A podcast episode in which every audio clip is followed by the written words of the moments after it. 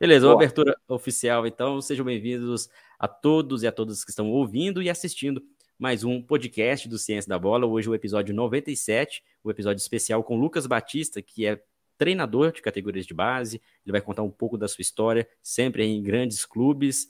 Então, vamos entender como que é trabalhar em grandes clubes, como que é a vida de um treinador nas categorias de base. E claro, quem estiver acompanhando a gente ao vivo pode mandar perguntas. Aqui no Instagram, quem estiver também é, acompanhando a gente, Fique à vontade para mandar perguntas, vai ser muito interessante.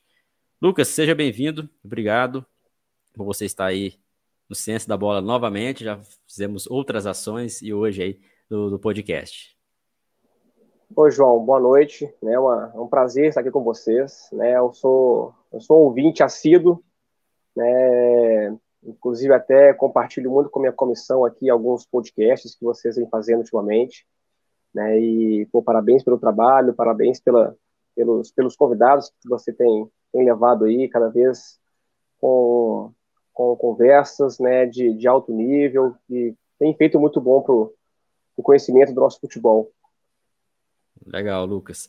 E o Lucas já esteve com a gente num, num, outro evento, né, que foi um curso que nós realizamos ano passado, e este ano né, também, ele também estará presente juntamente com outros treinadores no curso específico para treinadores né, de categoria de base, no ensino e treinamento. E só para vocês que estão acompanhando a gente aí, ouvindo ou assistindo, aqui na descrição tem um cupom especial, caso você queira acompanhar esse curso, o cupom é Lucas Batista, tá ok? Tem um QR Code aqui em cima na tela, vocês podem também apontar a câmera, vai ser direcionado aí ao nosso site, selecionar o curso e colocar o cupom especial Lucas Batista, vai ser muito importante que, que vocês adquiram aí esse, esse desconto, né, e participar ouvindo aí profissionais como Lucas e tantos outros, aí numa formação um pouco mais profunda. A carreira do Lucas é sempre em grandes clubes, né, Lucas? Você já trabalhou no Botafogo, está trabalhando no Botafogo, né? Trabalhou no Cruzeiro, no Atlético, no América. Como que foi, assim, seu início? Desde quando você quis ser treinador? Desde quando que surgiu a possibilidade de já entrar em um clube? Conta para a gente, até para o pessoal entender como que é a trajetória de quem trabalha com futebol. Bom, vamos lá, né, João? É, acho que querer ser treinador, acho que ninguém quer no começo, né? A gente quer, ser, quer sempre que ser jogador, né? A gente tenta ali no, no futsal, tentei no futsal, tentei no futebol de campo, mas eu era um zagueiro limitado no campo, fui um ala mais ou menos no futsal, né, um fixo ala ali mais ou menos, né, e, mas através do futsal principalmente, João, eu, eu conheci algumas pessoas que que me fizeram me fizeram gostar pela sala de treinamento, né? É, também ali no campo eu tinha algumas algumas inquietações assim em relação a, ao treino, né? O que, que a gente podia fazer de melhor e isso foi me gerando dúvidas que, que no futsal não tinha, assim, sabe? No futsal, eu vi o futsal bem, bem estudado, com bons treinadores, eu tinha bons treinadores no futsal, não que no campo não, não tivesse, mas era uma abordagem bem diferente, assim, sabe? E, e quando eu estava já no, no sub-17 de futsal, já, já imaginando lá que eu ia fazer educação física, né? Eu venho de uma família que tem professores de educação física, tias, irmãs, né? E, e a gente sempre gostou primos, primas, né? É uma, é uma área que na minha família está bem enraizada.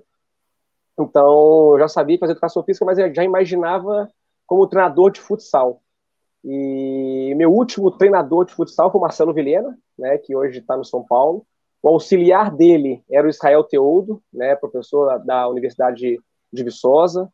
Né, fui treinado pelo Varley Teodo, pelo Perdigão, pelo Pablito, né, pelo, por vários treinadores aí de, de futsal da base que são referências e me, me fizeram gostar dessa área, né, esses treinadores que eu tive na base. E aí eu já entro na faculdade, fazendo estágio com o Marcelo, no Colégio Maio, na época.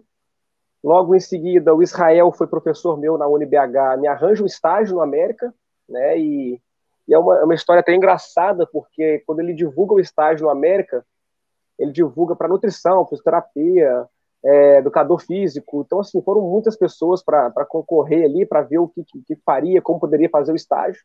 E as pessoas iam entrando na sala dele e iam saindo falando assim, pô, estou fazendo estágio no sub-15, eu fazer estágio no sub-20, no 17. E eu fui ficando para trás? E o Israel, eu conhecia o Israel já, né? Ele tinha sido, trabalhado com ele no futsal. Eu, poxa, tô, tô ficando para trás. Todo mundo pegando coisa boa e eu não vou pegar nada. E aí eu fui um dos últimos, e ele chegou assim e falou para mim, Lucas, você vai, você vai fazer estágio na, nas categorias de iniciação do sub-10 ao sub-13. Na época o América treinava no campo do Ferroviário, que é no bairro do Horto, na, na Vila dos Andradas, que era até perto da minha casa. Eu, poxa, pensei comigo, né? Poxa, todo mundo no, no sub-20, no 17, eu lá na, na iniciação. Mas vamos lá, né? Tava começando também. Tinha um fato perto da minha casa, era, era interessante. Mas depois ele me chama e fala, Lucas, lá não tem parador físico, tem outros estagiários, né? Um é o Diogo, que hoje é treinador do Minas, e o outro era o Fred Cascardo, que é diretor do América Profissional, também era estagiários lá. Mas logo o Fred sai, tá formando, logo o Diogo já vai para o Minas, eu acabo ficando como estagiário do Sub-10, Sub-13, mas o preparador físico também, dessas categorias. Né? E ali já comecei a colocar a mão na massa, né, aprendendo também no dia a dia. Aí logo em seguida, é, o Edson Ratinho, que era o coordenador, me fez um convite para ser treinador do Sub-10 e do Sub-11. E ali foi em 2007, 2008 que eu começo o estágio. Dali na América eu fiquei uns sete anos, né, saí de lá quando era treinador do Sub-12, fiquei um ano dando aula em escola, depois volto para ser treinador do Sub-15, a gente faz um ano muito legal no Sub-15 da América, era a geração do, Mateu, do Mateuzinho, né, geração 98, e a gente faz uma competição, é, a BH Cup, né, que o Cruzeiro organizava, a gente fez uma competição muito boa, isso o Cruzeiro viu o trabalho de perto, me fez o convite para ser auxiliar do Sub-15, e aí fiquei auxiliar do Sub-15 do Cruzeiro, depois treinador do Sub-14, depois treinador do Sub-15 do Cruzeiro durante uns 3, 4 anos, e até que veio o convite do Atlético para o Sub-17, no Atlético lá há quase três anos, e agora no Botafogo, essa primeira temporada aqui no Rio de Janeiro, já saindo de Belo Horizonte, né, depois de ter rodado os três grandes de, de Belo Horizonte, com, com poxa, uma, uma, alegria imensa de ter passado pelos três, conhecer de perto a estrutura dos três, deixado amigos nos três, né, e agora, agora uma, uma nova caminhada aqui no Rio de Janeiro, né, abrindo novos mercados, conhecendo novas pessoas, né, e desenvolvendo aí o, o trabalho. Legal, excelente história, né, de, de experiência que serve também de exemplo para quem quer trabalhar com futebol. Porque quando a gente fala assim, o Lucas está no Botafogo, é, esteve no Cruzeiro, no Atlético, mas o, o, passado ali a gente às vezes faz ali um estágio, aceita trabalhar na iniciação. É, é assim mesmo, né? Acho que muitos profissionais estão no caminho, estão talvez nesses, nesses momentos e entender que trabalhando firme, contatos principalmente, né? Eu acho que é muito importante desde a graduação ter contatos com pessoas que podem te auxiliar, podem te levar para oportunidades maiores. Então eu fico assim até satisfeito de ouvir o que você disse para que todos que estejam nos ouvindo e nos assistindo possam também espelhar em você. Um, fato interessante também, você trabalhou com várias categorias diferentes, né, idades diferentes, Hoje está no sub-17. Você almeja em breve, futuro próximo, futuro distante, talvez, progredir em categorias maiores e chegar à equipe profissional, porque tem treinadores que gostam da base e não querem atingir o profissional. E você, Lucas? Pois é, João. É, eu acrescentaria até uma coisinha nessa, nessa, nessa breve história. Hoje em dia eu vejo muita, muita gente querendo já sair da faculdade e mesmo na faculdade já está no 17, já está no sub-15, né, que são as categorias, o sub-20, né, que são as categorias é, mais vistas, né? E, mas não querem começar, não querem criar uma história, não querem, não querem ver de perto a base, né? Que, poxa, a iniciação é muito importante, né? É onde é onde tudo começa, é onde se o atleta faz uma iniciação muito bem feita, o processo de formação dele, ele, ele é muito adiantado para essas categorias mais velhas, né? Então, então vamos ter calma, né? Tem muita gente que já quer com muito rápido já acender as categorias de cima. E, e aí, já entrando na sua pergunta, né? Acho que a gente tem que criar raiz, ô João. É, acho, acho muito importante, né? A gente, eu, eu, no meu caso, não fui, não fui atleta profissional, né? Então, vim da, vim da faculdade, então você tem que criar o seu espaço, tem que buscar o seu espaço, é, e criar raiz. Por que, eu, por que eu digo criar raiz? Muitas vezes a gente quer dar um salto muito grande ah, poxa, eu estou no sub-12, mas eu queria estar muito no sub-15, queria estar no sub-17. Né? E assim, você acaba não criando raiz naquela categoria que você está, você fica ali seis meses, já dá um salto, e aí você passa uma categoria acima, sem muito conhecimento, sem muita experiência, sem muita bagagem, né? E depois você acaba tendo uma queda muito grande.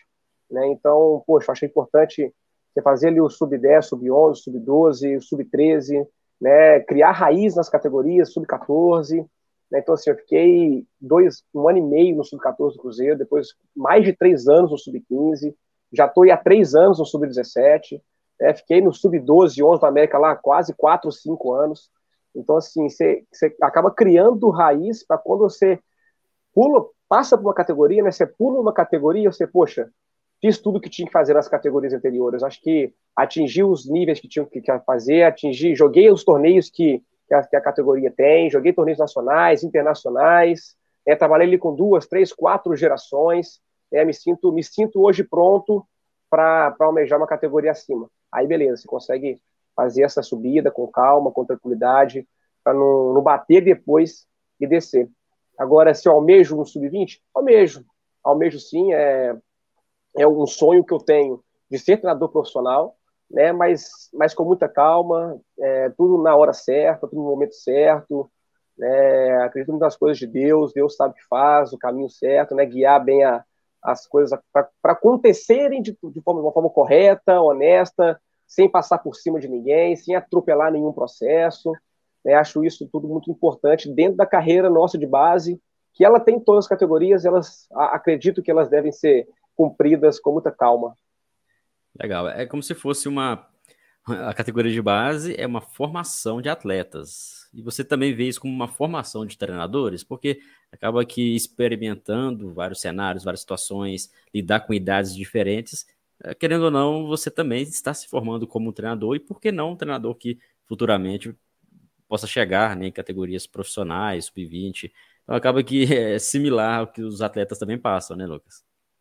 Com certeza, João. É a nossa formação também, né? A formação do treinador, do preparador físico, do auxiliar, né? A gente também está nesse processo de formação, igual os atletas estão. Então é por isso que eu acho importante você, você passar com calma pelas categorias, você vivenciar com calma todas as categorias, né? É, passar por todos os processos que as categorias demandam, e aí sim você ir subindo com, com calma, com clareza, e as coisas tendem a dar mais certo. A gente sabe que futebol é Legal. é difícil, né? É, por isso que eu falo tendem, né? Porque futebol a gente não sabe o que pode acontecer um dia de é. amanhã. É, as isso. mudanças, né? agora no Brasil esse processo de staff chegando, né? Então, com muita calma, a gente vai, vai caminhando. Na, nas categorias de base, Lucas, eu tenho uma pergunta assim, para a gente entrar em algo que normalmente você não fala em alguns podcasts ou em outras entrevistas. A ideia também é a gente entender um pouco do cenário das, não só do, do lado positivo do, dos treinadores, mas também alguns lados, algum lado um pouco é, não negativo, mas os desafios que podem acontecer. Trabalhar com categorias diferentes. Você já trabalhou com 17, 15, 13. Antes de, de, de trabalhar com essas categorias, você já mais, mais ou menos que previa ou já sabia como lidar com crianças de 13 anos, lidar com crianças e adolescentes de 15, hoje com de 17, porque são pensamentos diferentes, aspirações diferentes, processos cognitivos diferentes, e muitas vezes profissionais caem na base, começam a trabalhar lá na iniciação, depois já estão com 17, e é uma, é uma mudança muito brusca. E muitos treinadores não estão preparados ainda para isso. Talvez é o desafio que muitos têm e às vezes não persistem como treinadores de base justamente por causa disso. Quando você entrou, você já sabia ou foi mesmo no dia a dia que você foi, aprendendo, né, foi lidando e buscando compreender essas diferenças de idade? João, se eu te falar, se eu te garantir que eu, que eu tinha certeza que ia acontecer no 17, no 15, eu tô mentindo, cara.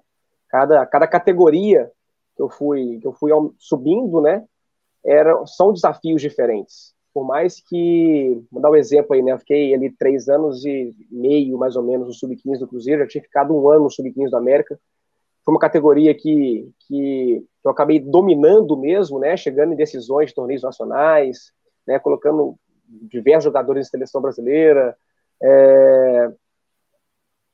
Quando eu fui para o 17, foi um desafio muito grande, é, porque é uma, é uma categoria muito diferente, é uma categoria, todo mundo fala, muita gente fala aí, né, que é, que é a mais difícil da base, e realmente é a mais difícil da base, porque tem, tem muitos desafios, né, passar por rede social, que desde quando subiu o 17, a cada dia que passa ela aumenta, os torneios nacionais com transmissão, né, com primeiro contato profissional, né, é uma é idade que tem muito, muito jogador que ele não sabe se ele é criança ou se ele é adulto, e ele não é nenhum dos dois, ele é um adolescente ainda. Então, é, é uma, é uma geração, é uma categoria que, que demanda muito. Né? E hoje eu me sinto apto para trabalhar com 17, mas na transição ela é, ela é difícil. A transição 15, 17 é uma transição bem difícil. Né? Então, mesmo jeito, de 13 para 15 é difícil. O bom do 13 para 15 é que de vez em quando tem o 14 no meio, né? Então ela acaba acaba o sub-14, você acaba assumindo 14 e fazendo essa transição também de 13 para 15. O ideal também seria de 15 para 17, você transitar no meio do 16, que muitos times já têm, né, a categoria sub-16, para quando você pegar um 17 e ter esses torneios nacionais, com transmissão principalmente, você está mais preparado né, para a categoria. Então, sim, são desafios, sim, é difícil, é, cada clube tem uma demanda diferente, e a categoria sub-17 ela tem uma demanda bem específica, que a gente pode falar mais para frente também sobre, sobre essas demandas que são bem são difíceis, mas elas são controladas, conseguem ser controladas. É, não só dentro do futebol, né? Ali a formação da própria pessoa, tá? aquela transição da adolescência chegando ali na vida adulta, né? E aí, quando você já está inserido no processo esportivo, essa transição costuma ser de forma bruta em muitos momentos, como você disse sai de um sub-15, às vezes não tem o 16, de repente o 17 já é transmissão, Campeonato Brasileiro com transmissão na TV, a visibilidade aumenta, as aspirações também ficam maiores, mas a, a diferença pequena ali, né, de 16 para 17 anos, mas que dentro do, da, do esporte é uma diferença muito grande, porque tem essas questões que você disse. Interessante você falar também, Lucas, sobre essa questão da 13, 14, 15, depois sub-17. Em alguns clubes existem a, a, a, fase de transição, que seria ali o sub-16. Hoje em dia, a maioria dos clubes optam por utilizar um ano ou ainda a, a grande parte divide em sub-13, sub-15, sub-17, só para a gente entender antes de a gente aprofundar um pouco nessa, nessas divisões. Bom, vamos lá, né? Acho que o, o sub-14, né, já é, já é meio que enraizado em praticamente todos os clubes no Brasil, pelo que eu vejo. O sub-16 ainda não. O 16 está bem, bem dividido, eu diria hoje quase que meio a meio aí em relação a ter ou não o sub-16. Né? Aqui no Rio de Janeiro, o Flamengo e o Fluminense têm a categoria, né? o Vasco e o Botafogo não têm a categoria. Né? Inclusive está tendo um torneio agora, né, que vai começar semana que vem as semifinais, chama Guilherme Ember, como se fosse o estadual sub-16. O Vasco nem optou por jogar. Né? O Fluminense e o Flamengo entraram, porque tem a categoria, e o Botafogo nós entramos porque a gente tem os atletas, né? Tem uma geração 2006 interessante, inclusive muitos já jogam como titulares, como peças principais no, no, no 17. A gente optou por jogar para dar rodagem para outros meninos também e tudo mais. Mas, igual eu falei, metade, dois tem, dois não tem. É, acho que é uma tendência, acho que é um caminho meio que sem volta. Né? Hoje em dia, se você pegar a transição do 15 para o 17, é, tem muito atleta sub-15 que precisa dessa categoria de transição, precisa dessa categoria é, para ganhar dias de treino, para ganhar minutos de treino, para ter um processo com mais calma, para quando chegar no 17 estar tá mais pronto para esses grandes desafios que eu falei um pouco mais cedo. É, então acho que é uma tendência, João, essa categoria, essa categoria sub-16 ela ser inserida cada vez mais dentro dos clubes.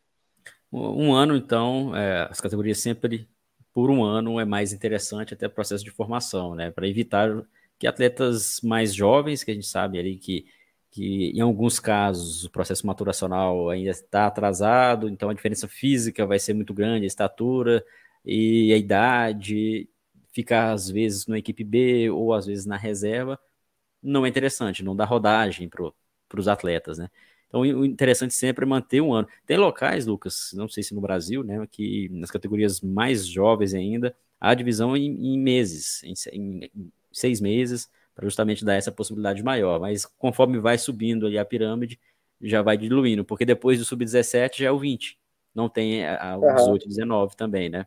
E, na maioria dos clubes. Mas o ideal mesmo seria ter essa divisão pelo menos por um ano, né? Para mas até o 17, você acha que o 18, 19 também seria interessante? De, de é, algum, alguns países já tem, né, João? Sub-19 e sub-21, né? Alguns países têm, têm 19, 21 e time B.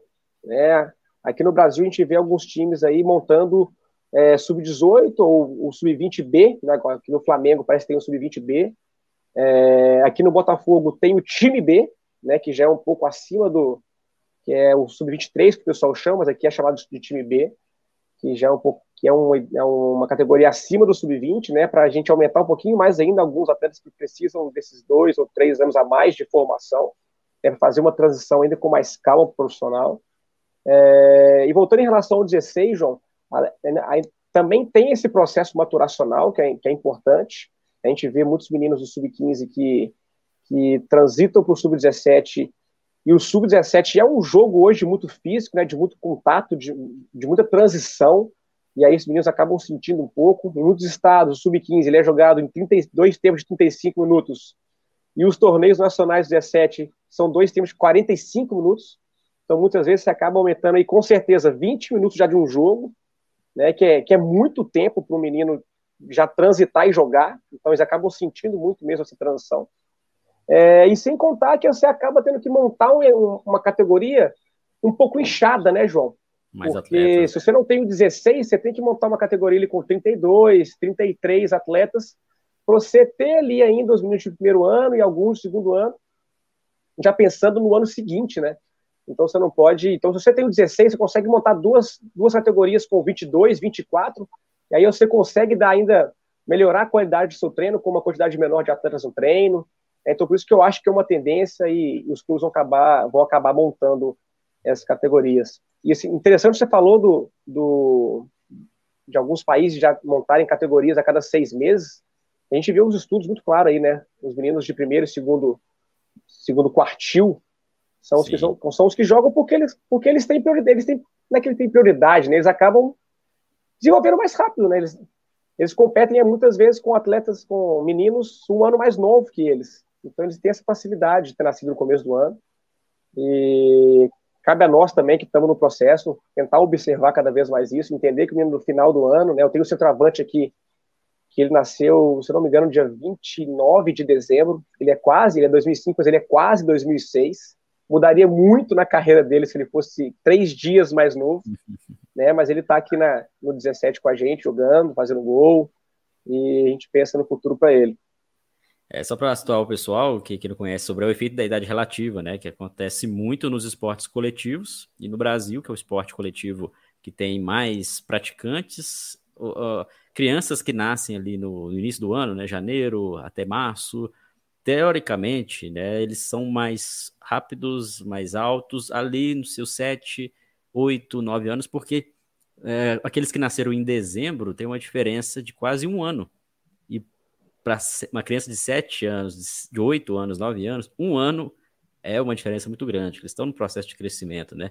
E aí a uhum. tendência é que os atletas que nascem no, no, começo do ano, que não deveria ser o correto, né? Muitos treinadores selecionam justamente por isso, não pelo seu potencial, mas como ele é hoje, é mais forte, mais alto, chuta melhor, só que conforme ao crescimento, né, no processo maturacional principalmente, tendem a buscarem ali uma uh, fisicamente iguala, né? Vamos falar de uma linguagem bem simples, mas o potencial de, de, de desenvolvimento ainda continua.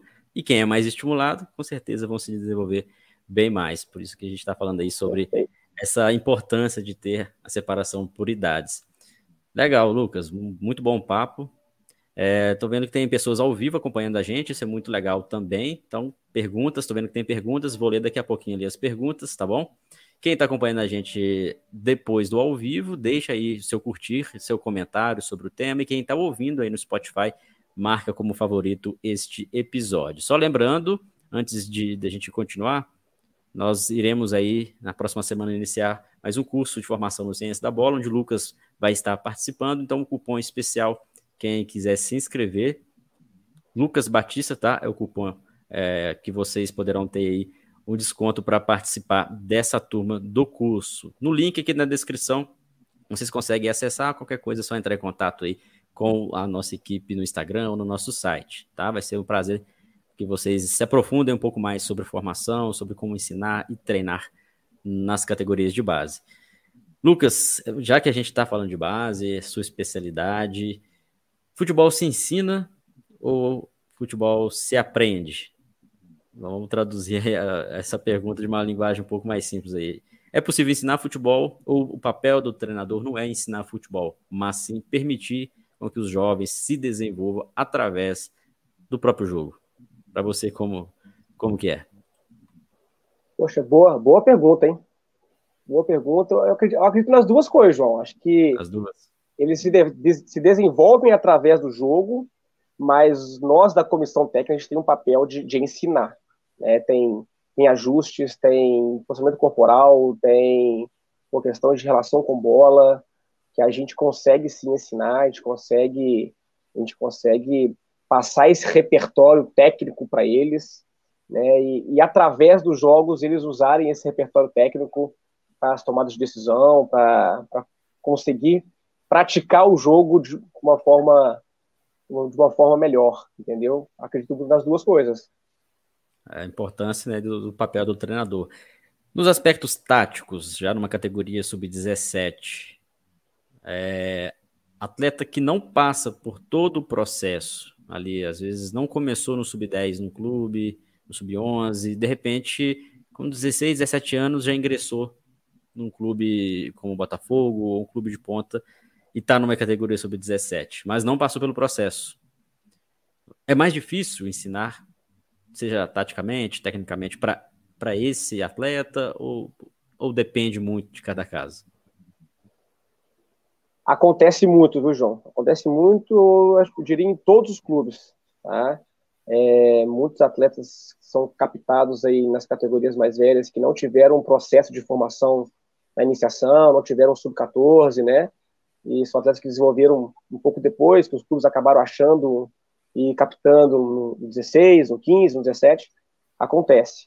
Né? E, e atletas eles chegam com algumas deficiências técnicas, né? Chegam com algumas deficiências táticas, é, físicas e, e, que a gente precisa trabalhar. Né? Eles desenvolvem alguns como, como todo ser humano, né, desenvolve de uma forma até mais rápida do que outros, é, mas é função nossa trabalhar, é função nossa identificar o que, o que, eles precisam desenvolver, o que, que é carência nesses atletas e, e evoluir. Né, exemplos de, de, atletas que chegam nos 17 sem conseguir dar um passe com a perna dominante, a perna dominante.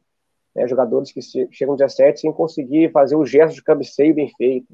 Né, então, são questões técnicas que a gente não, não imagina ter no 17, né? não imagina ter que demandar um tempo para evoluir essas questões com alguns atletas, mas a gente acaba tendo. Né? A gente é um país muito grande, a gente é um país que, que tem muito jogador, tem muito menino querendo ser jogador, tem muito, tem muito clube, né? E, e, hoje em dia a captação ela, ela só aumenta dentro dos clubes. Então você vai, os clubes acabam descobrindo, achando jogadores e em cada parte do Brasil aí, e muitas vezes os jogadores, como eu te falei, eles ah, só jogaram na rua, só jogaram no, no clube deles ali, sem nenhum processo de ensino-aprendizagem, e a gente, a gente acaba tendo que no 17 sim parar, né, gastar um tempo, gastar não, né? Investir um tempinho a mais nesses atletas para eles, eles desenvolverem e evoluírem. É por isso que eu te fiz a pergunta anterior, porque ainda tem muita gente que, que acha que, que futebol não se ensina, em momento algum a gente não ensina nada que às vezes o papel do treinador, quando ele quer ensinar, parece que está complicando, que muitas vezes é algo natural, algo inato ali do jovem. E de repente, né, você até citou sobre o processo de captação, aparece aí uma jovem promessa ali de 15, 16, 17 anos, vai para o clube. Só que quando ele chega no clube, ele encontra uma realidade que não é a mesma de onde ele estava. Que lá talvez é o ídolo, é o melhor jogador da região, do bairro, da cidade, enfim, mas quando ele chega no clube, aquele mesmo, aquela mesma forma de jogar, ela precisa de ser lapidada. Que é como a gente acha uma pedra bruta, né, de, de ouro, mas precisa ser lapidada. E aí que talvez, né, é, muitas pessoas se confundem. Ah, não, entrou no clube e agora vai, vai se robotizar. Não, não é, não é bem assim. É ali que alguns conceitos táticos, principalmente, né, algumas correções, né, você mesmo disse, de aspectos técnicos, vão ser realizadas. E aí que entra mesmo o ensinar. É ensinar para quê? Para uma realidade de alto nível. Porque, como você disse, existem vários atletas, vários atletas no Brasil né, com potencial para se tornar profissionais, mas existe esse grande filtro que, que cabe a olhares de profissionais como você, né, que são especialistas já nesse processo de transição, nas categorias de base, é entender quem é, a gente tem que continuar no processo, quem a gente tem que lapidar, como lapidar. Então, é, é o desafio é, de muitos treinadores da base também, né? Porque não é apenas ensinar, mas entender como a gente tem que ensinar e lapidar esses, essas promessas, né? Igual você comentou, né? Muitos ali na, naquele mundo deles, eles eram destaques, eles eram os melhores jogadores, mas os problemas que eles tinham que resolver no jogo ali são muito diferentes dos problemas que eles têm que resolver de um jogo já num, num grande clube, né? Então, assim, essa resolução dos problemas que, que é o grande, o grande X da questão, né? Às vezes, com o repertório técnico é, pequeno, ele consegue resolver os problemas ali e ser o destaque. Mas quando ele vem para a realidade, né, de um brasileiro, de um carioca, né, jogando contra outros grandes jogadores, ele precisa de um repertório técnico, um repertório de entendimento de jogo muito maior para resolver os problemas que antes resolvia com facilidade e que agora ele não consegue resolver. Né? Então, esse, esse, desenvolvimento técnico-tático ele é, ele é preponderante para o jogo desse atleta evoluir e, consequentemente, ele evoluir dentro do jogo. Legal, legal. Muito bom papo. A gente entende aí todo o cenário, né, de como é trabalhar na base. Uma dúvida pertinente eu tenho, acho que muitos dos nossos ouvintes e, e, e seguidores também têm, que é sobre tática na, nas categorias de base. É, sistema tático, vamos deixar bem mais específico. É, na base, você, em todas as equipes que você já passou e até atualmente, você prefere utilizar somente um sistema tático ou na base a gente deve utilizar vários sistemas táticos para que os atletas vivenciem situações diferentes? a gente sabe que o sistema tático pouco importa quando a gente vai falar de tática, né? Ele é apenas um norte, né? Porque dois, duas equipes que jogam no 4-4-2 apresentam comportamentos totalmente diferentes. Mas na disposição, em campo, na base, um adolescente jogar sempre no 4-3-3 ou sempre no 4-4-2 é vantajoso ou é vantajoso alternar para que ele entenda cenários diferentes que talvez ele possa encontrar no futuro? Bom, eu já fui da opinião de, de ser tudo a mesma coisa, de trabalhar todas as categorias iguais, de, de, de falando em sistema, tá, João? Não uhum. de, de modelo, de ideia de jogo, mas de sistema. Hoje em dia, não. Hoje em dia eu penso que tem que ser a ideia, ideia igual, né, dentro, dentro de uma categoria de base, é, o modelo de jogo igual das categorias, mas o sistema em si, eu vejo que a gente pode, a gente pode mudar, que a gente pode alterar, que a gente pode dentro do próprio jogo com os mesmos atletas, né? A gente a gente fazer mudanças, né? Eu já tive equipes que dentro de um jogo a gente acabou usando três ou quatro sistemas diferentes, sem alterar atleta, né? Sim, foi, uma equipe que a gente ficou quase dois anos juntos, né? E isso facilita. Mas então, assim, com os meus atletas, a gente Ora, ora o lateral direito virava ala e o lateral esquerdo virava um terceiro zagueiro. Ora, é o, ora era o contrário, com o, terceiro, com o lateral direito ficando, o lateral esquerdo apoiando. Ora era um 4-3-3 com um volante dois meias. Ora era um 4-3-3 com dois volantes, um meia. Né? Ora era um 4-2-4. Essa, essa equipe ela, ela conseguiu alternar bastante sistemas, né? E, igual eu te falei, dentro de um jogo 3-4, dentro de um ano, quatro ou cinco sistemas diferentes. Né? E para defender é, hora era, hora era um 4-1-4-1, hora era um 4-4-2, né, já chegou a ser um 5-4-1 também, quando foi necessário. Então, acredito que o atleta ele tem que, que vivenciar o máximo possível dentro da base, né, para ele, pra quando ele chegar no, no, profissional, ele ter tido vivência de vários sistemas. Né? Poxa, já, eu já defendi como, como, como, um terceiro zagueiro liberando o outro lateral, ah, eu já, eu já fui lateral que apoiei o outro ficando, é, ah, eu já tive um ponta na minha frente para para fazer ultrapassagem. Então, assim, ele, ele vivenciar, eu já defendi com lead 5, acho que ele vivenciar isso na base, acho que é importante para quando ele bater no profissional, ele está ele tá formado para jogar em diferentes sistemas, seja atacando, seja defendendo. Legal. Mas aí você falou uma coisa interessante, no, o modelo de jogo se mantém. É a mesma ideia. Se mantém. O modelo é algo mais amplo do que o sistema, e aí ficar mudando o modelo a todo mês, talvez pode até atrapalhar no processo de aprendizado de forma tática do atleta. Então aí já mantém a mesma ideia ali que você trabalha, vai até o final da temporada, às vezes com pequenos ajustes, é isso mais ou menos que você costuma fazer, não só no clube, mas em todos os processos por onde você já passou.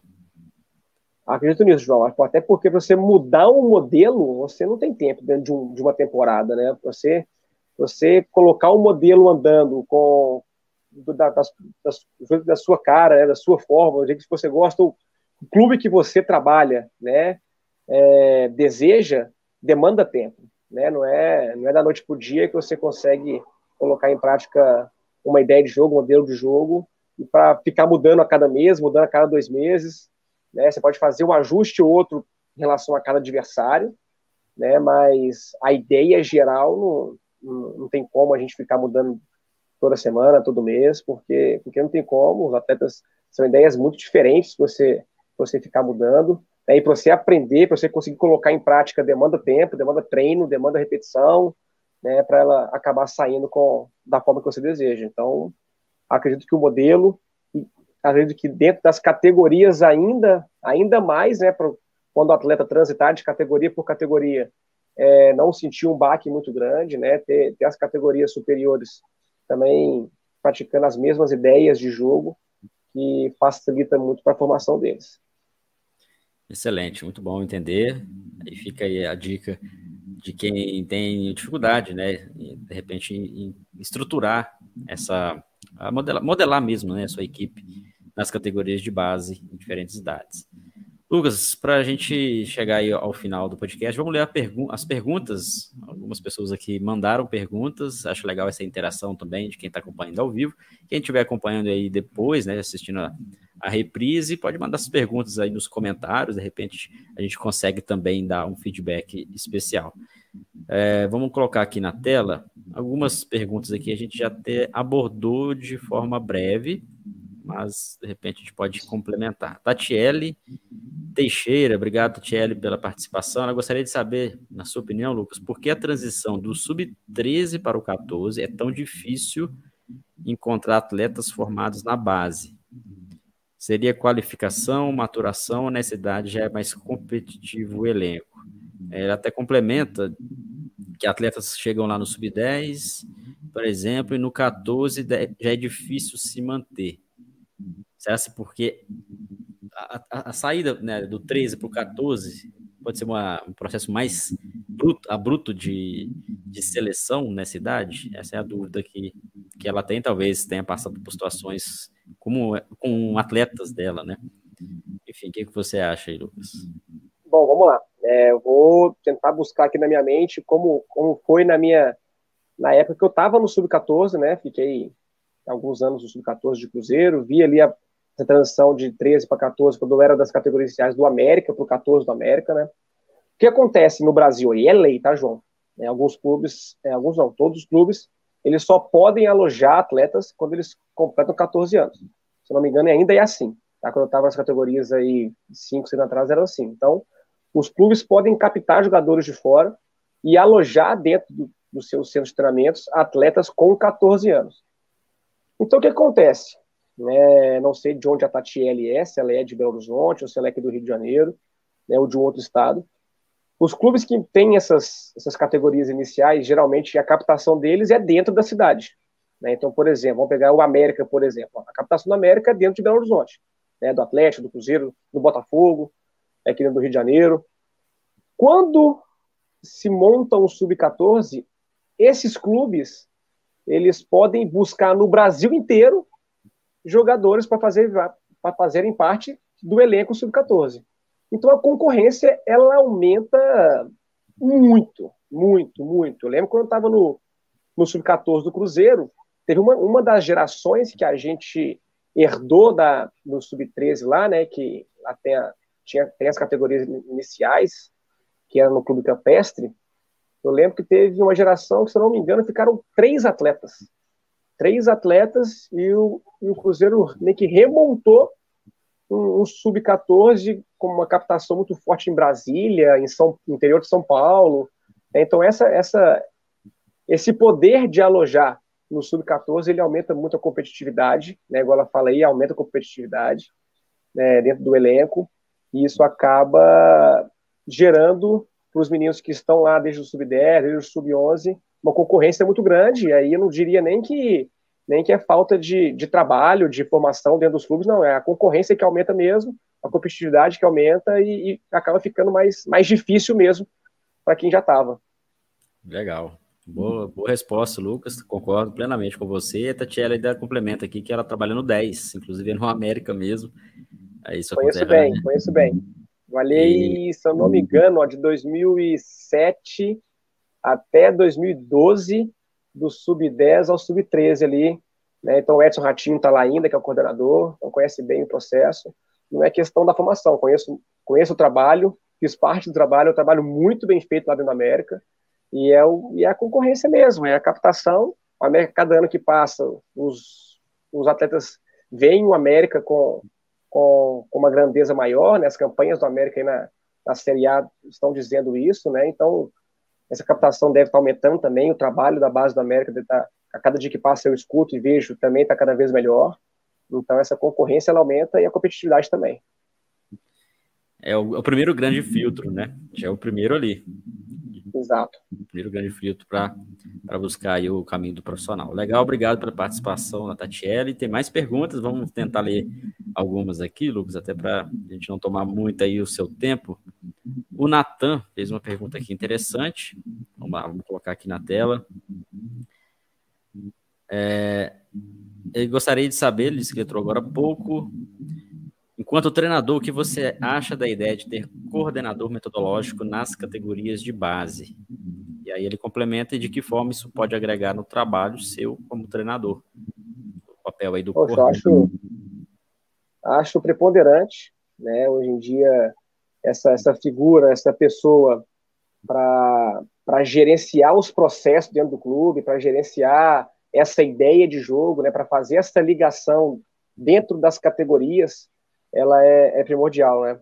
É, hoje em dia não vejo mais as categorias de base sem, sem essas ideias ligadas, é, sem esses processos bem construídos, né, processos de aprovação, de liberação, né, de transição entre as categorias, né, processos internos do dia a dia de treino, processos de dia a dia de jogo, né, então uma pessoa para gerir isso e para estar tá no comando disso tudo, eu acho, acho preponderante, preponderante hoje em dia no futebol.